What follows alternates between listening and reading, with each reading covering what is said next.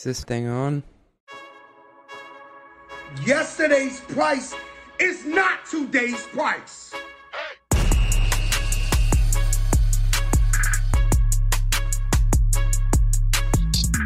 What's up, everybody? Welcome to the number three business management podcast in Zambia. I love all four of you. Thank you for listening to the Run the Numbers podcast. We are Mr. Worldwide, wide, wide, Okay, so quick shout out to Susan at the dog park with uh, the Great Dane Daisy. She asked me what my hobbies were. I told her I had a podcast. She actually went and listened to my podcast and then sent it to her CFO. Pretty cool. I want everyone to be like Susan, okay? I want you to smash the five stars and share it with your CFO, your mom, your dad, your Auntie Pam. If you can prove that you showed this podcast to somebody and they gave it five stars, I will literally call your boss, record it, and tell them that you are doing a great job. And I really hope somebody takes me up on this because it'll be a pretty funny recording to just cold call your boss and tell them how great you're doing at work when I don't work with you. Okay. So I just got off the phone with my buddy Sebastian. I met him when he was working at Coatue. He invested in a cybersecurity company that I was working at. And um, he's at Lightspeed Ventures now. Very bright guy, as you'll see. His brain burns on a high temperature. And we literally did an hour on total addressable market. You know, all the haters out there said, these boys cannot do a total hour on one arcane topic. And we said, hold our beers. We're going to do it.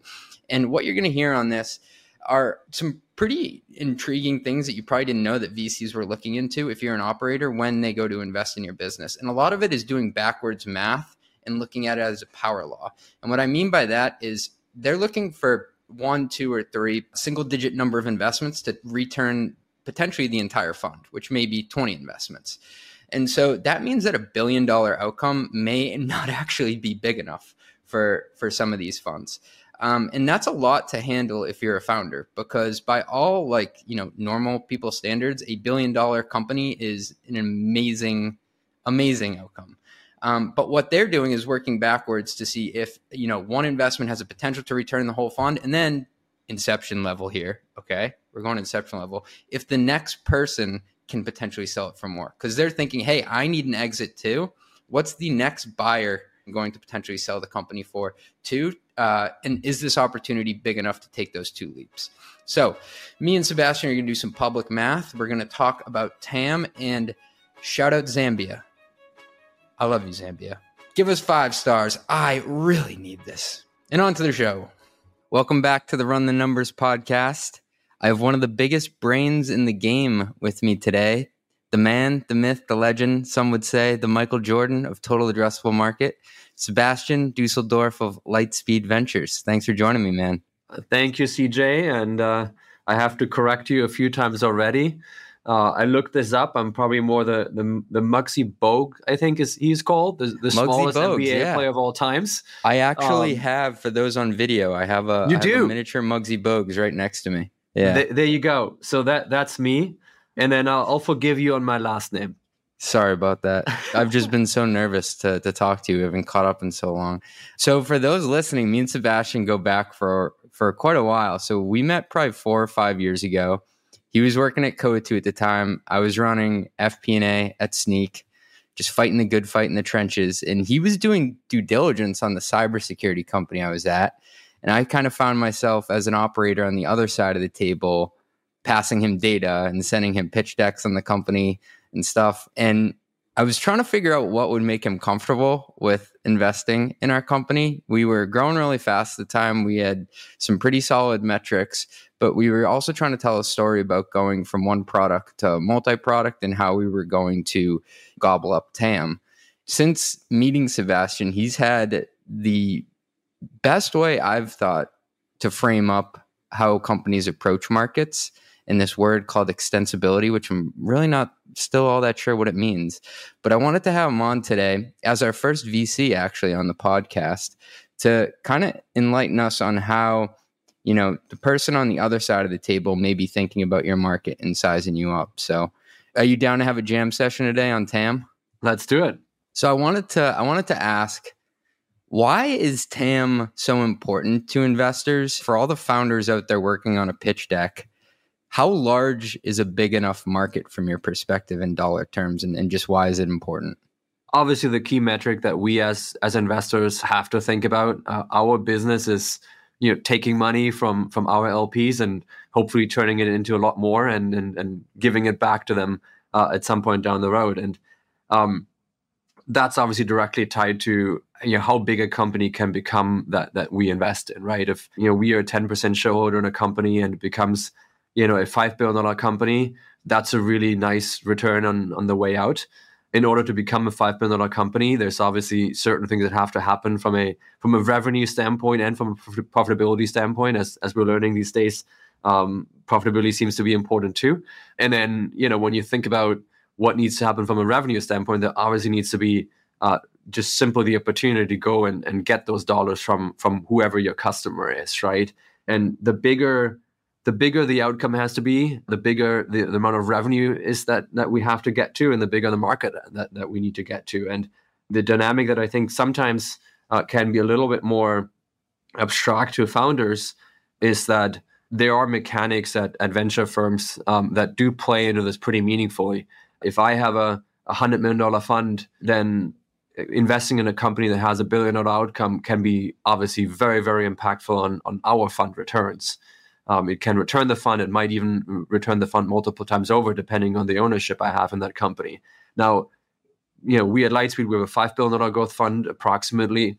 Uh, at you know my time at Coatue, we had a, a, fund that was larger than that. Even you can imagine that in that case, if you want to have a very meaningful impact on on on that fund, you you do have to return um, a lot of money with with a single investment. And obviously, it's not just about a single investment, but um, we do talk a lot about uh, power laws in, in, in, venture investing, and typically what we tend to see that in these venture funds is that a smaller handful of companies do drive a lot of the returns uh, for those funds, um, and it's also just a pure pure numbers game where we can't invest in 200 or 300 companies to get to our total dollars return to our investors. That's that's too much work, right? It's, yeah. it's not feasible to handle. So we do require a certain size of exit and a certain size of outcome.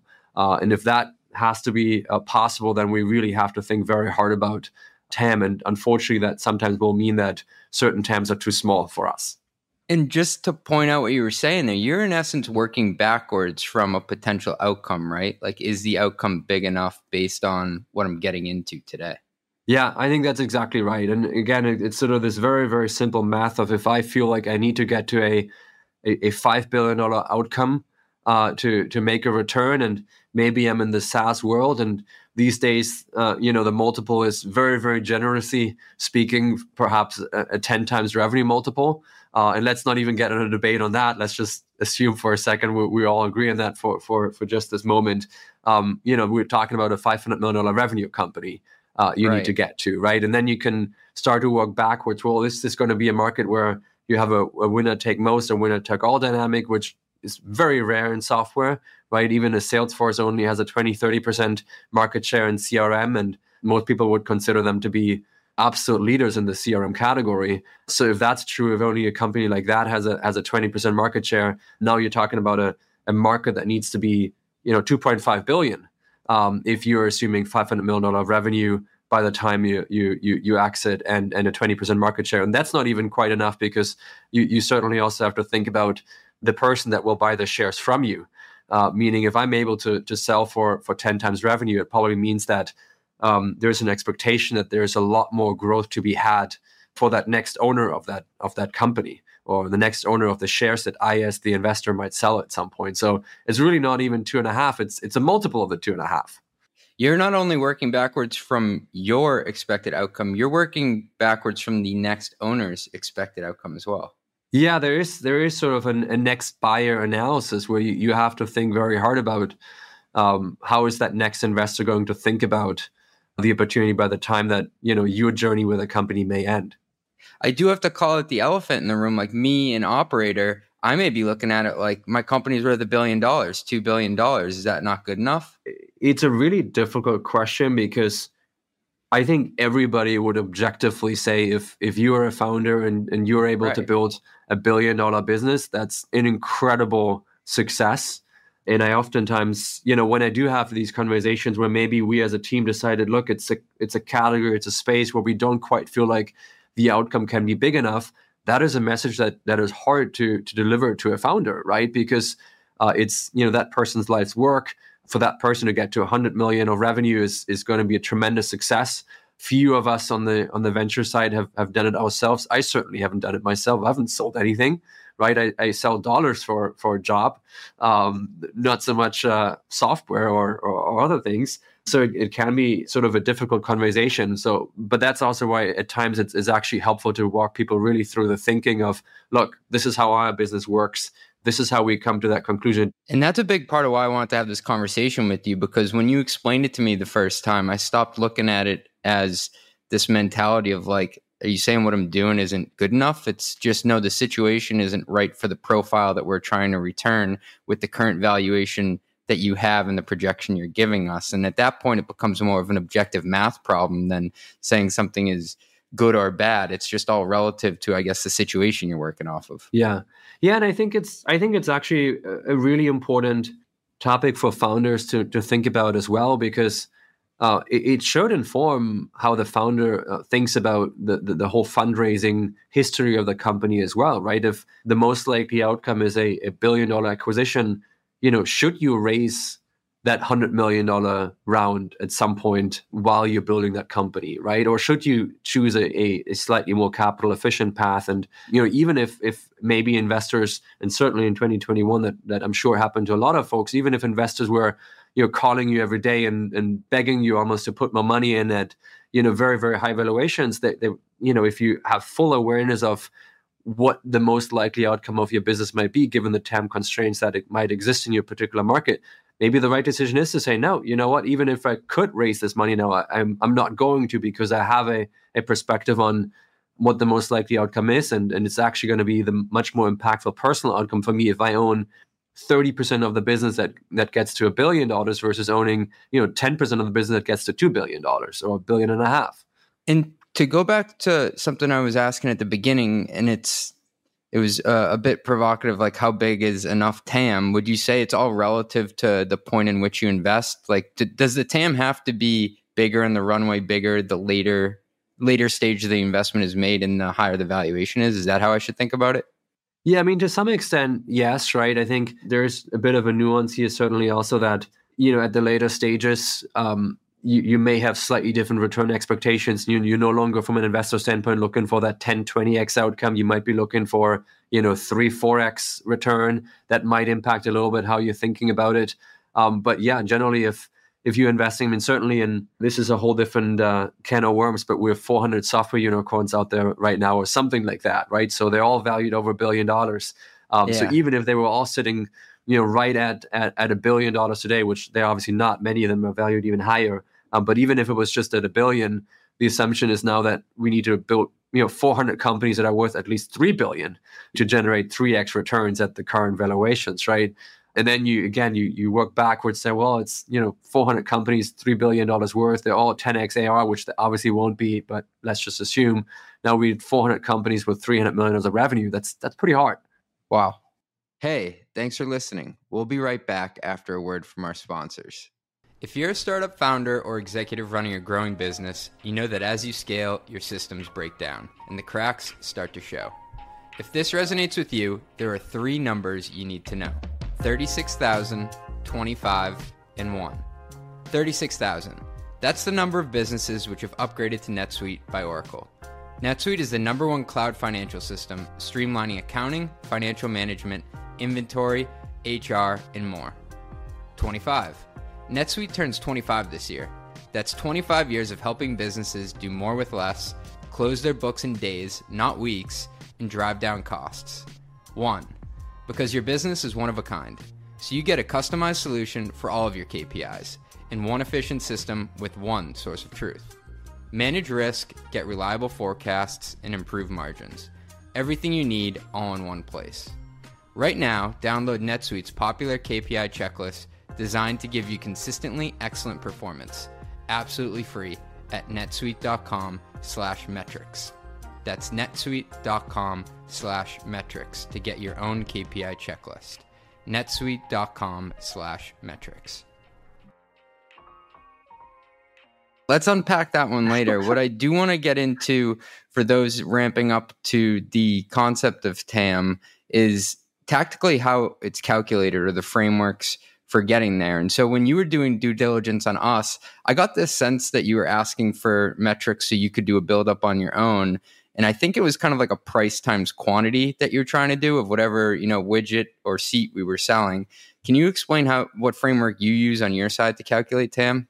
Yeah.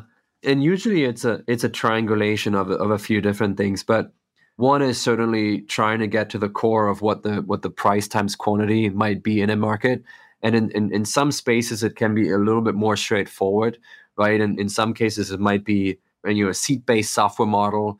Uh, the price is, is pretty clear. It's it's whatever the company decides. Now that in and of itself is a, is a conversation, obviously, right? You could set the price in ways to to maybe reach a broader audience versus not. But let's just assume for a moment that the price is sort of a given, and then it's really about understanding understanding the Q. And in the case of a of a seat based model, that that's really understanding very deeply who, who the end user of the product is today and, and who the end user of the product might be over time, right? That's one of the slightly easier things to do. Um, I think there, there certainly can be nuances around the really defining the Q, in particular having the ability to to foresee perhaps a little bit how Q might expand, right? Like Figma is a really a famous example, one that I certainly got very wrong early on and it would have been very easy to say it's going to be a very small core of designer users that would pay for it and, and obviously it, it ended up um, going way beyond that original user base. But being able to to a think very clearly about what the status quo is today what the p and the q is today and then being able to have the vision of what what it might become over time i think that's really important.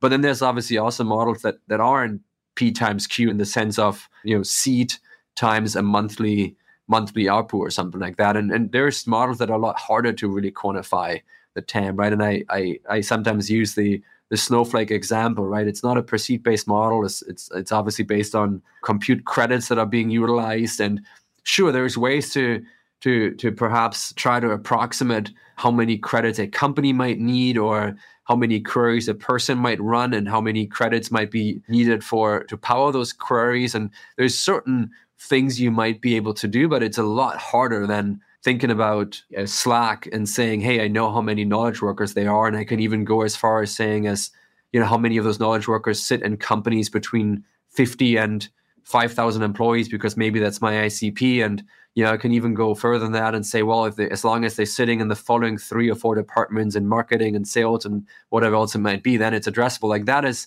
somewhat easier to really articulate than uh, some of those other models that are, are not seat based and some sort of volumetric metric that's just harder to, to, to grasp at times. It's sometimes really useful, not only in those models and the seat based models as well, but it's sort of trying to figure out okay, is there some derivative way of thinking about the TAM that sometimes it's tied a little bit to the value that the solution might actually be creating, right?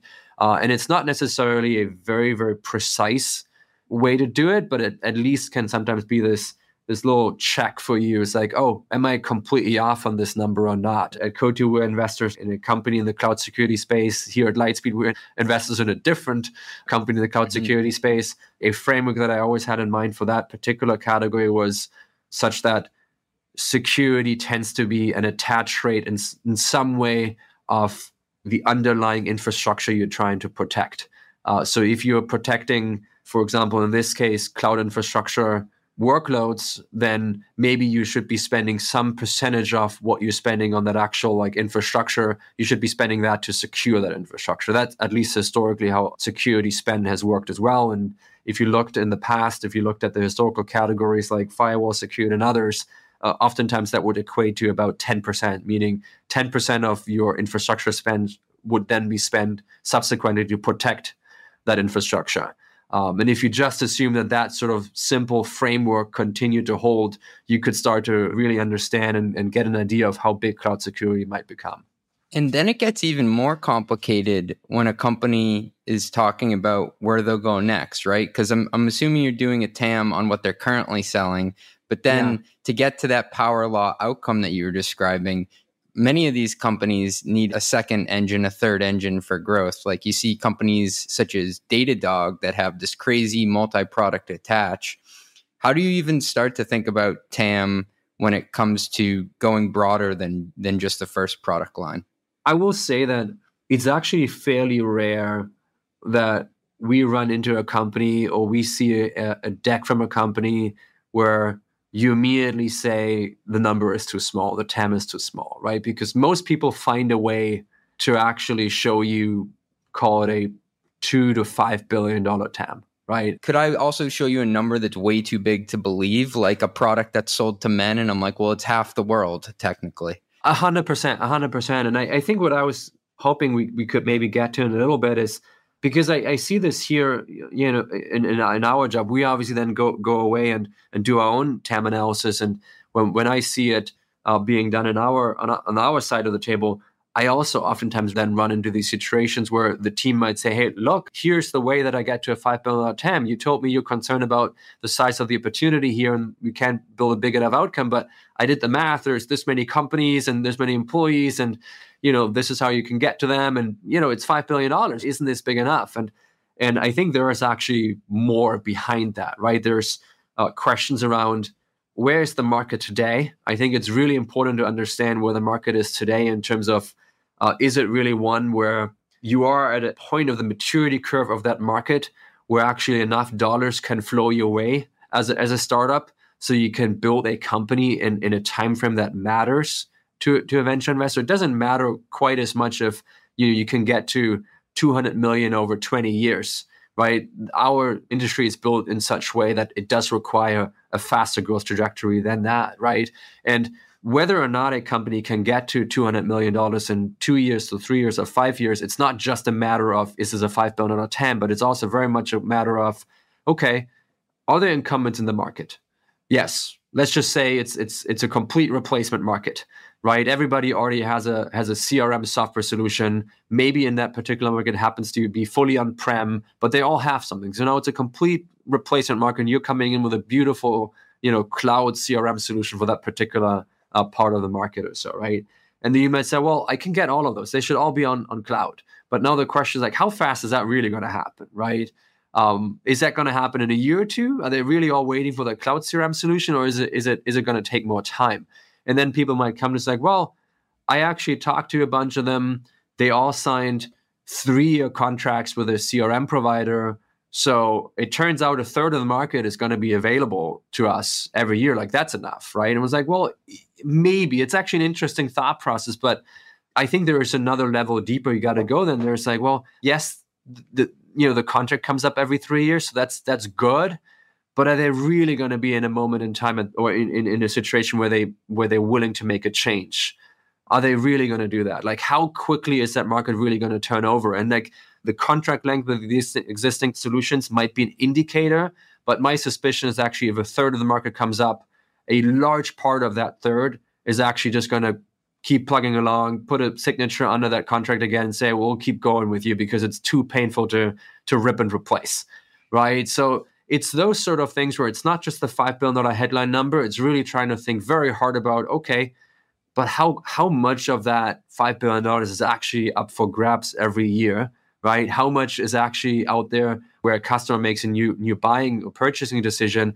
And then there's obviously the whole competition question as well, right? Because – then you're competing for those dollars and you're not going to be the only person going after those dollars as well i want to dig more into that because that's a that's a multivariable equation you're trying to figure out to play back what i was hearing it's it's not only do you have like the right to own the market in terms of like is your product good enough but it's are people willing to make a change and then what's the competition it kind of reminds me of like within vertical markets and i don't mean to bring up a whole another bag of burritos here but they're not usually technology buyers that go through frequent tech refreshes. So if you think about like maybe your CRM's up every three years or two years, but maybe like if you work selling into the auto industry or something, they only consider new tech every five to 10 years. So then you have yeah. another piece of your equation that you have to adjust because even though you may have a right to that market and your tech is good, the person buying it on the other end isn't willing to evaluate your tech and you don't get that at bat as frequently as you think. And I think that sometimes gets overlooked a little bit. It does take a very, very long time to displace some of these existing solutions. Uh, and then again, you're obviously not going to be the only ones to go after that one customer that decides to bring in something modern. So it's really this this multi-step process. Start at the top. What's the total dollars spent on an annual basis in a market, how much of that could actually shift from an existing vendor to you as a new vendor, and how much of the dollars that are shifting are you likely to win? And you know, maybe you're the very best new entrant in the market and you you get a very very big share of it, but you may not. Maybe it's 50%, maybe it's 40%, and there's there's a bunch of other vendors that are winning winning business as well. So there's there's a lot of these bottlenecks and limiting factors to to how quickly you can really go through a TAM. And Sebastian, you'd use the word uh, maturity of the market. I, th- I, think you were describing the market, but you use the word maturity. Is that like being in the right TAM at the right time, or what did you mean by that? Maybe it's a good one to go back to the little conversation we had about cloud security, right? Yeah. Um, that one is sort of interesting and relatively easy to conceptualize because it's obviously so directly tied to the adoption of cloud infrastructure in the first place. Right? The cloud security isn't really worth anything if everybody has you know their own data centers and on-prem infrastructure. They're not using AWS. They're not using Azure. So the underlying market to which you know cloud security is a derivative in a way had to develop in a certain way first so that cloud security could actually emerge right and there was probably a little bit of reason why you know that first generation of cloud security companies that magically all got acquired by Palo Alto Networks uh, for three or four hundred million dollars. Um, they ended up being smaller in terms of the outcome at that moment in time than than obviously is the case now, right? We now have a company with with Wiz in the private market still that's valued at ten billion dollars. You know, obviously multiples bigger than than that prior iteration. And I think part of that was certainly the timing of the market, right? When when that first iteration of of companies was out there, there weren't quite as many companies out there yet that were actually had meaningfully shifted infrastructure over to the cloud. Uh, and again, security also tends to be one of those things where you don't buy it the second you try something new, the second there's a new attack vector. You shift stuff into the cloud first. You're excited. You put a little bit more in there. You know, the moment there's there's more and more out there in the in, in the public cloud, all of a sudden attackers get more excited about, more interested in it. They start to attack you, and then you react to it. So it's sort of like a lag, right? And oftentimes people use this very simple framework of like, well, it might take a couple years of lag for a, a security solution to emerge for sort of a new attack vector. Um, just because it, yeah, it has to become important enough for people and CISOs to really care about. That's pretty wild. You're not predicting the TAM of what something is today. You're predicting where the puck is going and how underlying, I guess, themes may change to broaden that TAM. I mean, we obviously in an incredibly interesting and exciting moment in time with with AI and generative AI and now everybody is thinking about well when we have a lot of you know ai models in production well we'll have to probably secure them in some way that's probably going to be a new threat vector that emerges right we probably also need some some level of you know in production monitoring of those models right and like now we're starting to see obviously lots of companies going after that um, which certainly makes a ton of sense if i'm an early stage investor i sit more at the growth stage and generally i would say well they're super interesting. I'm thinking a lot about them, but are they quite there yet? Where there's enough actual production use cases of generative AI that companies and CISOs and, and, and, CTOs and CEOs are starting to think about, well, I need a security solution for this. It's it's on their mind, right?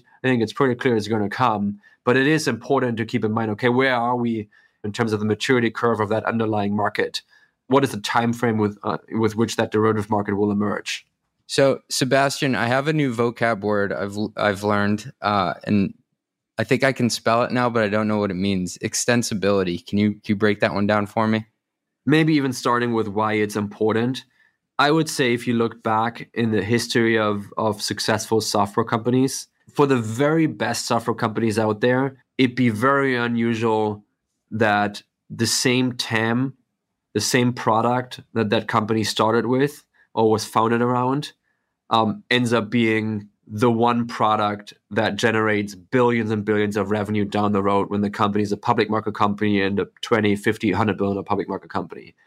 What more often than not tends to happen is that that company starts with an initial product, realizes that you can either extend that product into a different use case, a different user base, a different type of customer um, but typically, it, it it also means that that company goes from that initial product to other products that might be initially very adjacent to that original insertion point and original product that they built. And then over time it might might get more removed from the original core. But that sort of extensibility of the initial starting point for the company tends to be a direct driver of how long that growth runway for a company is. And if we kind of unpack that a little bit i think the the very simplistic view is obviously that at the core every product will hit a TAM limit at some point. Now, some are certainly bigger than others, but there's a limit uh, to to every product. And if you want to build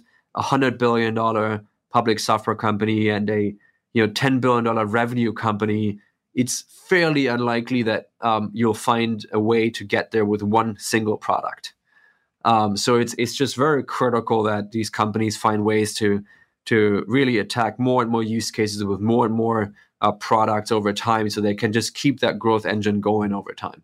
Does extensibility, Sebastian, just have to be products or can it be something else like, you know, user personas and finding a different person to use it? You know, geographies, you might start in the US and you might decide that you want to go into Europe. Um, that's certainly one way to expand and it might be a little bit easier in some ways because it obviously doesn't require you necessarily to build a new product. Now, building go to market in, in a different geo may not be that easy either.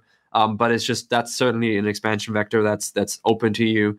It might be going after a different user base, right? Like we we mentioned the the Figma example earlier. You start you know in the core with the hardcore product designer, but over time you might find that there's actually other functions within the organization that get use out of that product too that may not may or may not require you to make some changes to the product, right? Like maybe there's a slightly different SKU of the product, or there's there's some aspect of the product that allow you to kind of almost you know zoom in and out the level of complexity that certain users might want. Um, but yeah, there's certainly sort of a, a, way to expand TAM by just going after different user bases as well. You are a vertical software CFO in, in, in vertical software. You you can sometimes find that you can sort of like jump around the value chain a little bit and maybe right. you start in, in, at one point in the value chain you're in the automotive space right you might start with the the auto repair shop and then all of a sudden there's a, a, a value a product you can deliver to the the OEM, the automaker as well, right? Or there might be a product that is usable by distributors of car parts, right? Or it may even be the same product, um, but you are now able to sell it to a different part of the value chain. So that's that's an extensible or a way to extend your TAM as well. The way that I've always thought about it, at least for my industry, you know, being in vertical software, is you know you have this layer cake that you're adding to over time so if you own the insertion point or what i call the control point then from there you're embedded in a workflow and you can kind of stack different layers of revenue and become more extensible as we say what you call that control point or the initial insertion point i think it's really really important to think about actually because depending on what your initial product is it may or may not give you the right or more right to own adjacent products. Let, us go into that. Could you use an example like uh, of a company that you think had a good insertion point that set them up for success? Let's take Toast for example, which is uh, you know the restaurant software space, and there's there's definitely people who are much more knowledgeable than I am on on, on Toast and, and restaurant software. The point of sale, the way that somebody might accept payments in a restaurant is pretty critical uh, to the operation of, of that restaurant. And if that perhaps, if you choose that as your initial insertion point, you are a very, very critical vendor to, to that restaurant. And it's not too crazy to assume that that might put you in a position to then end up selling more and more pieces around that initial insertion point. Um, whereas maybe you you might come into the same restaurant and say, "Hey, I am a vendor that does review management. So if you want to improve your reviews on on on Yelp or on, on OpenTable, rather, uh, I might help you with that. Right? Not to say it's not an interesting product or uh, one that's that's useful to the to the restaurant owner, but feels slightly harder to expand from there into the really critical part of accepting payments in a restaurant or how do you manage your workforce or how do you manage your inventory I think depending on where you start in sort of the software stack of your relevant customer base, it may be more or less likely that you can you can expand beyond that initial insertion point. Right? Like if you can find yourself to a place where your customer views you almost as the operating system for their business, chances are they're going to give you the chance to give you more and more and more features over time, right? Service Titan, another great example. Software for the home services industry. What's important for an HVAC company or plumbing business? Or it's like, how do you manage your technicians that are, you know, actually going out and performing service, right? They fix the HVAC or whatever might they, they might might end up doing. But if you own that engine, if you own that engine that actually runs where your technicians go at different moments in time and which one you should you send to that next project that just came through and the next customer that just called you. If you own that core engine what are the chances that same customer that same you know plumbing shop or hvac shop owner will say look you're managing this really core piece for me. Literally if you went down i can no longer do my business but you're doing it so well it actually never goes down. What are the chances that same person then might say look why don't i also allow you to be my core CRM where I actually input all my customers and now have a better perspective on like, you know, that customer bought that H- HVAC system from me two years ago.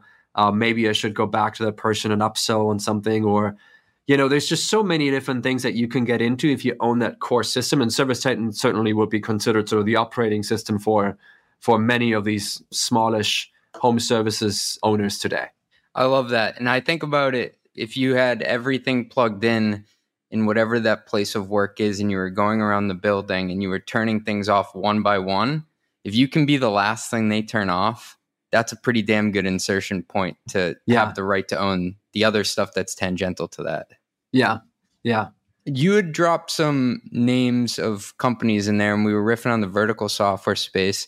Whether it's in the vertical space, horizontal space, what are some companies you think that have been most most artful in the way they've expanded their TAM over time?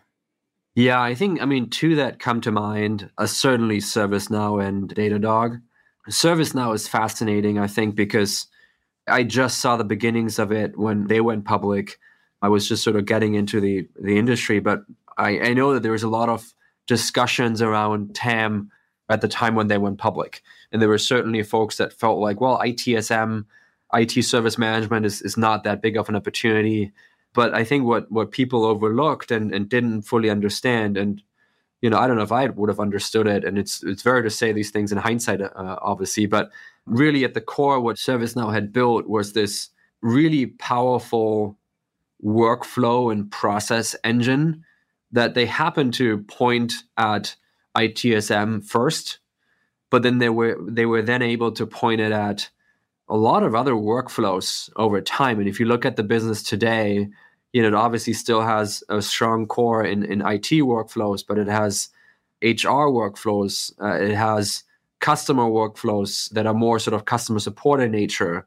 So they've they've continued to expand over time and, and they have these beautiful charts. And if you if you if you went back actually and, and looked at the very first investor presentation for ServiceNow. And, and by the way, I can only recommend looking at public company investor presentations. Like they're actually, I would I would say some of the best documents to get a sense for how these companies think. It's usually really good articulation of how they think about their TAM, how they think about their product portfolio. It almost always talks about expansion and where they want to go.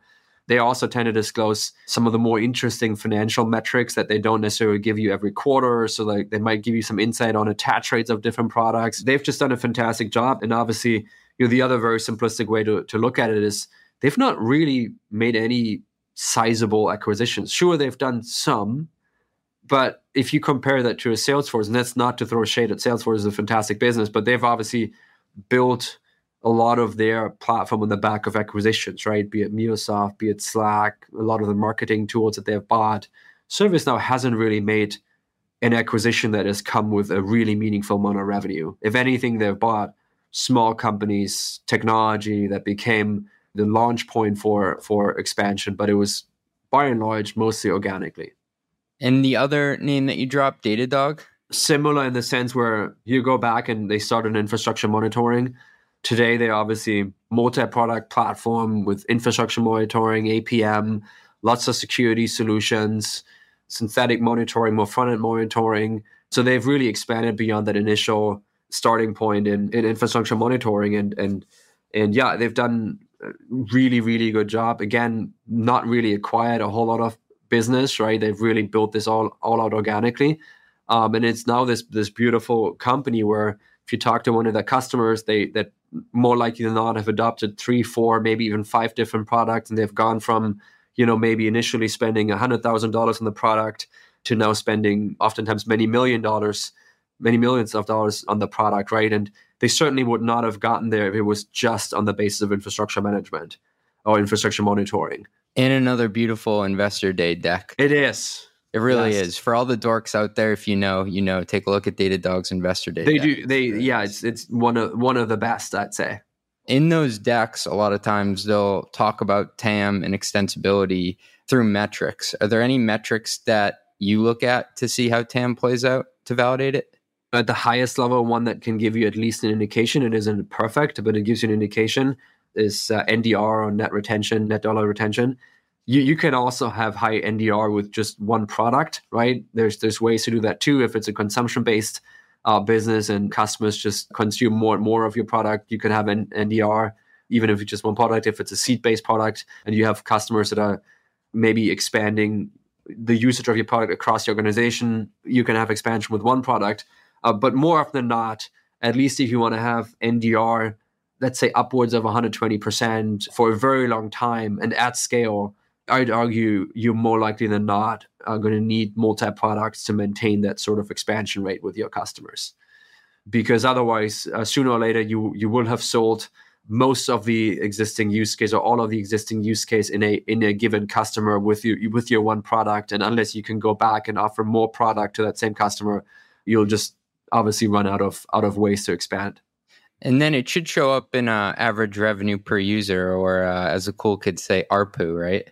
Yeah, yeah, and ARPU or ACVs, right? If it's more at the at the company level versus sort of the the per user level or so, it should show up there as well in some capacity. And it's none of these are perfect, right? It's again, it's sort of an, a triangulation and really understanding what's behind those numbers. It's not as easy as just saying, well, it's 120 or 125 of NDR. There's also other metrics. I mentioned it. I'm almost 100% sure Datadog has, has slides in there that say things like number of customers that have you know three plus and four plus and five plus. It goes products, up to right? six or eight products now, which is wild. Yeah, it's wild. Yeah, uh, and again, like public companies find ways to game that a little bit, right? Like it's pretty easy to get multi-product adoption if you make product two or three free, or you put it inside of a pricing package where you almost make it a no-brainer for, for, for people to, to choose that package, but they're really only doing it because they want the core and don't care that much about the other stuff. So like there's like ways to game that as well.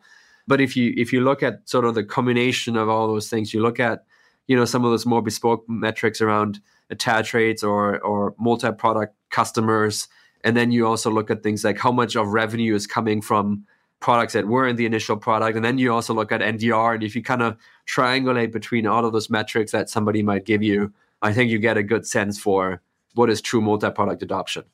Cool. Was there anything we didn't discuss on TAM before we move into the long ass lightning round here?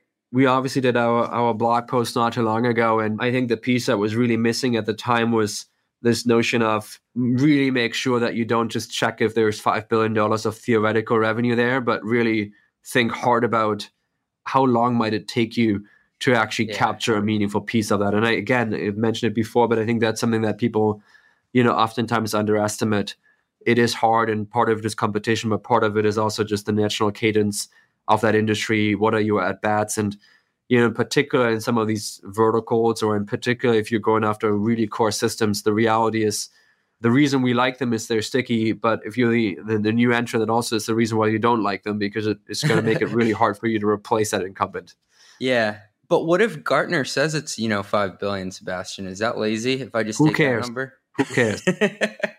I no look. I mean, obviously behind what what behind their uh, TAM estimate, I like to think at least, and you know they're very smart people there, so they're doing some of the same math that we sort of talked through.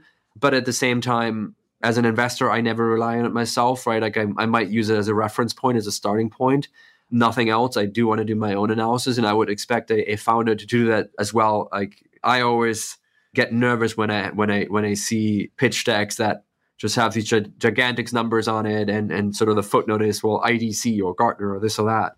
It may even be the right number, but just put the effort in of of trying to frame it a little bit and and, and really try to dig into the components a little bit more because it also just shows that you really think deeply about your business. Yeah, yeah. And I think you discover something about your business and what you have your sights on by doing that analysis. And what, what Gartner lacks is the specific pace ratio or rate at which you can attain the market relative to your own specific company. Well, they have the hype cycle, I guess. yeah, man. It's all about the hype. It's all yeah. about the hype. So what we're gonna do here is we're gonna move into what we call our long ass lightning round. There you go. So what we always ask people is uh, to give us an example of something you've messed up at work before.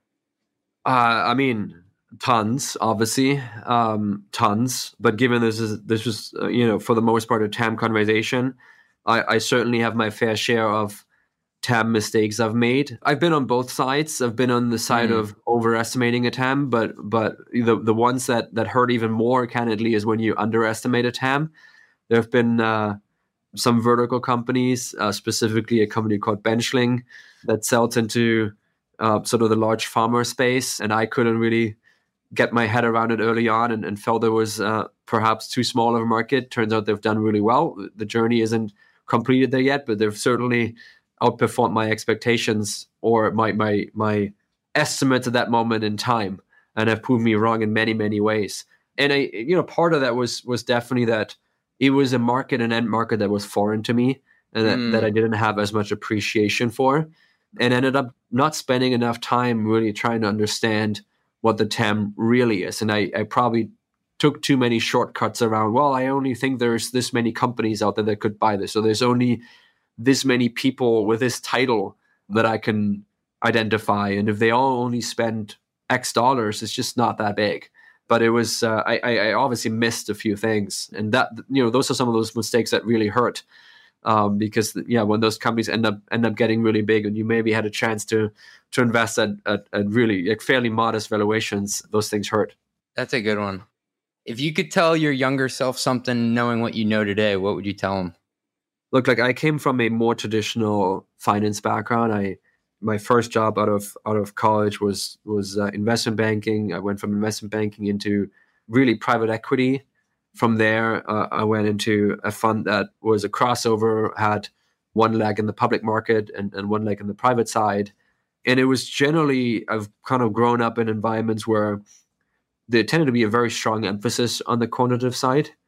And um, I, I'm still a huge believer in, in everything quantitative, and I love it. And I, I, I still love to, to, to be really analytical.